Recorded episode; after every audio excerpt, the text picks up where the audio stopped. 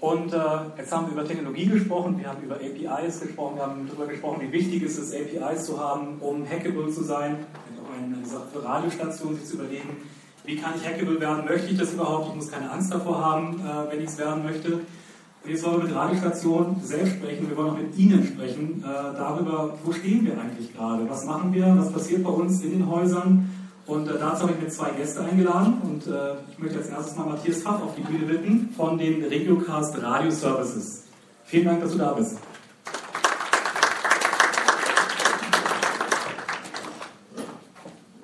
Ja, danke für die warme Begrüßung. Ja, die meisten, ja, wir kennen uns ja schon von der einen oder anderen Veranstaltung. Das ist ja das Schöne an Radio, dass dieses Thema digital für uns ja alle irgendwie so ein Ding ist, wo man sagt, sollte man sich mal mit beschäftigen dem Zeug. Ähm, und die Leute, die sich damit beschäftigen, die kennen sie ja meist so vom Gesicht her auf jeden Fall schon mal. Von uns sind auch ein paar Mitarbeiter da, die auch hier hacken werden. Also das heißt, wir gehen auch voll in die Zwölf und ich hoffe natürlich, dass sich unser Sponsorship auch auszahlt und das Geld wieder zu uns nach Hause kommt.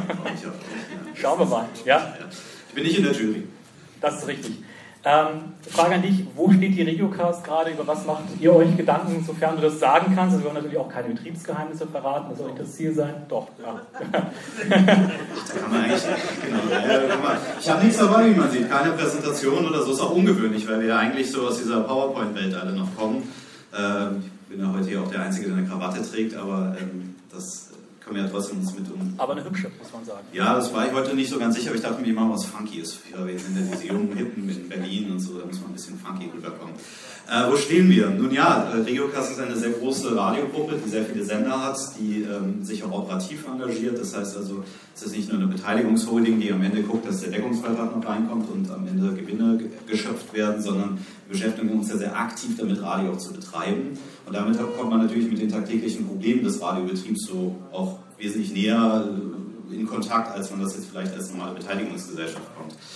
Ähm, einer der Themen, die wir haben, ist, dass wir feststellen, was vielleicht auch der eine oder andere, der große reichweitenstarke UKW-Sender betreibt, feststellt, dass ähm, wir doch ein ziemlich lineares Medium betreiben und alles, was wir tun seit über 20 Jahren, eigentlich alles ziemlich linear ist. Das heißt also, es versendet sich, wie man so schön sagt. Der schöne Content, für den wir so viel Geld ausgeben, weil wir dort super Mitarbeiter haben, da muss ich halt um 7.07 Uhr am Radio sein, um den mitzubekommen, weil um 7.20 Uhr, wenn ich verschlafen habe, habe ich ja die Comedy nicht mitbekommen.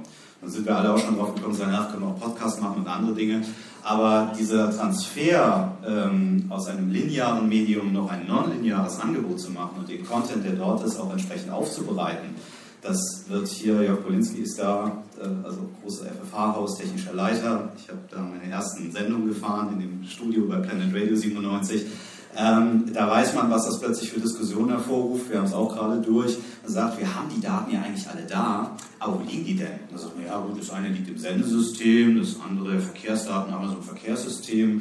Dann haben wir die dritte Date, doch, das ist, weiß ich gar nicht, wo das liegt. Das vierte liegt in irgendeiner E-Mail und so geht das munter durch und man stellt am Ende fest, hm, shit, wie kriegen wir das denn eigentlich alles mal strukturiert zusammen? Und wie können wir denn daraus überhaupt erstmal neue Angebote erstellen? Also nur das, was wir schon haben. Es geht gar nicht mehr darum, was man noch haben könnte. Also man sagt Spotify, wo haben die denn eigentlich alle ihre tollen Plattencover abgelegt? Naja, die holen die sich über eine API von draußen. Also es geht gar nicht mehr darum zu sagen, das kann ich auch noch relativ einfach anwenden, sondern nur das ganze Zeug, was schon in unseren Läden liegt. Aber es liegt natürlich vollkommen dezentral hat bis jetzt alles immer gut funktioniert, weil, ich erzähle mal so einen kleinen Schwank aus jetzt einem Sender bei uns in Norddeutschland, die Verkehrsmeldungen bei Radio Schleswig-Holstein, dem ältesten Privatsender Deutschlands, also jedenfalls landesweiten Privatsender, wurden lange Zeit, ähm, kamen rein über eine Verkehrsschnittstelle, wurden in eine Outlook-E-Mail geschrieben, zum Moderator ins Studio geschickt und dort aus dieser E-Mail vorgelesen.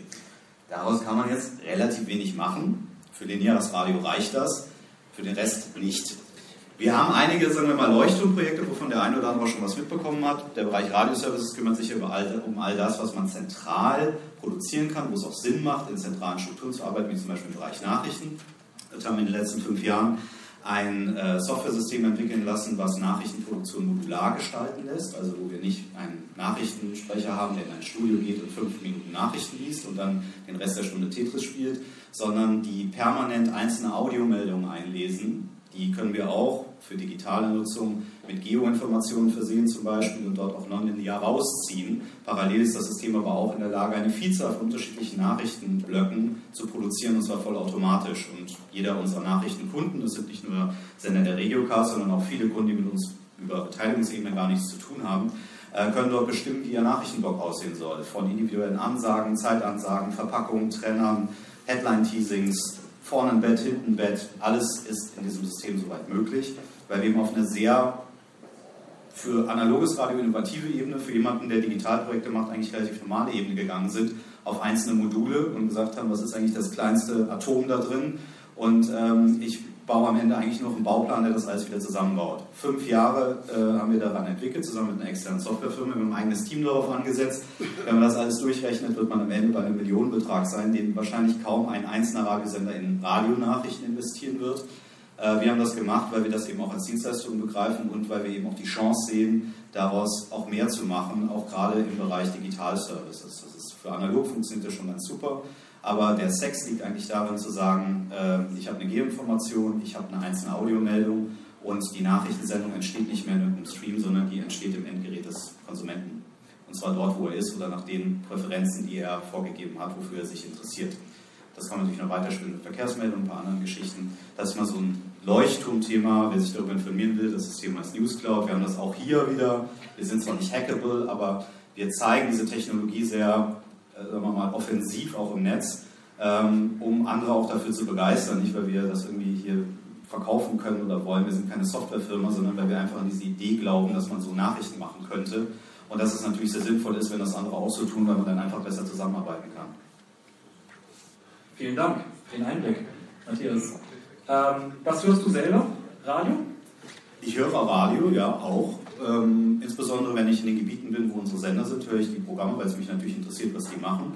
Ähm, ich glaube auch, dass es so wie mir auch ganz vielen anderen geht, weil wir als Radioleute immer so eine Art, sagen wir mal, so eine Bodenständigkeit haben, die fast schon zum, äh, ach, Entschuldigung, dass wir überhaupt da sind, geht.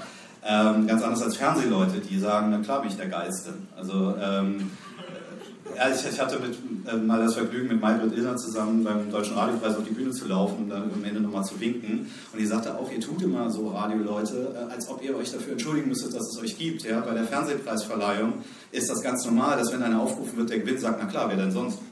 Und bei Radioleuten ist es immer so, dass man sagt, ich, ach ja, das ist ja super toll, dass es geklappt hat, hätte ich jetzt gar nicht mit gerechnet oder so. Also Radio ist erfrischend bodenständig geblieben, hat vielleicht auch ein bisschen was auch mit Entwicklern zu tun, die auch ja sagen, oh, das ist ein gutes Tool, funktioniert und das ist in Wirklichkeit saugeil, ja, aber es ist immer so ein bisschen, äh, sagen wir mal dort, Bodenständig, wie war die Frage?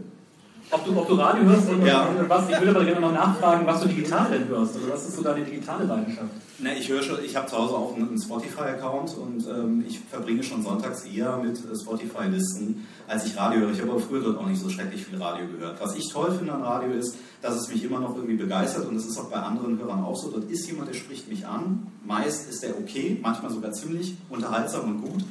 Und ähm, das ist auch das Bedürfnis, von dem ich glaube, dass es auch Radiohörer zukünftig haben werden, weil sie freiwillig ja aus Digitalgeräten Radios machen. Also wir als Radioleute haben uns ja gesagt, ja, wir können irgend so eine App machen oder sowas, aber die gehen ja freiwillig hin und holen sich so eine Aggregatoren-App, suchen da drin Radio, also die haben eine extrem emotionale Verbindung zu einem Sender, die habe ich auch und zu einzelnen Moderatoren, nicht nur weil ich die kenne.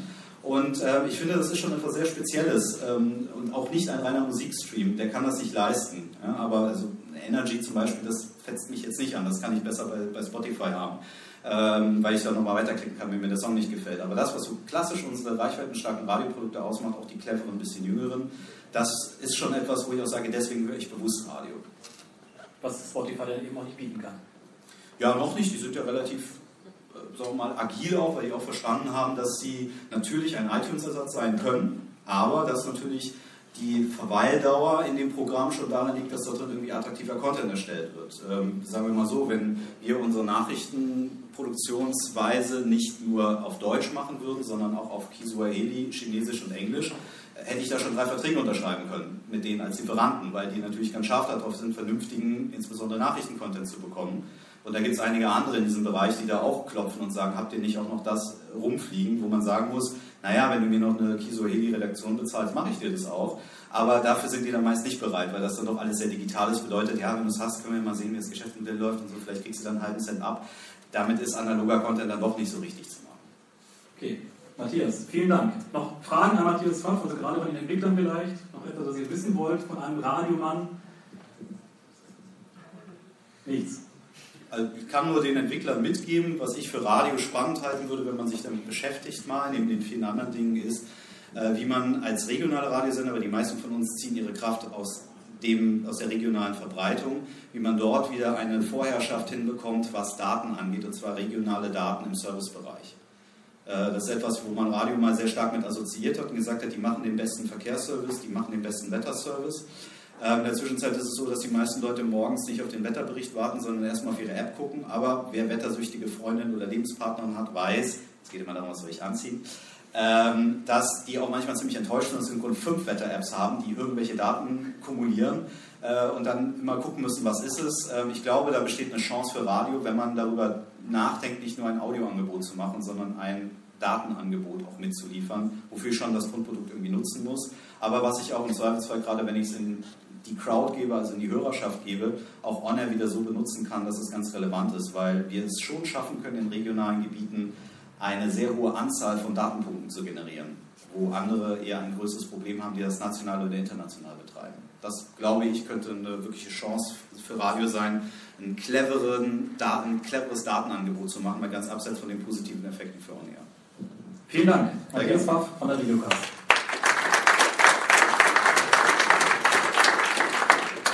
Ja, die Regocast ist ja nur ein Teil des Marktes.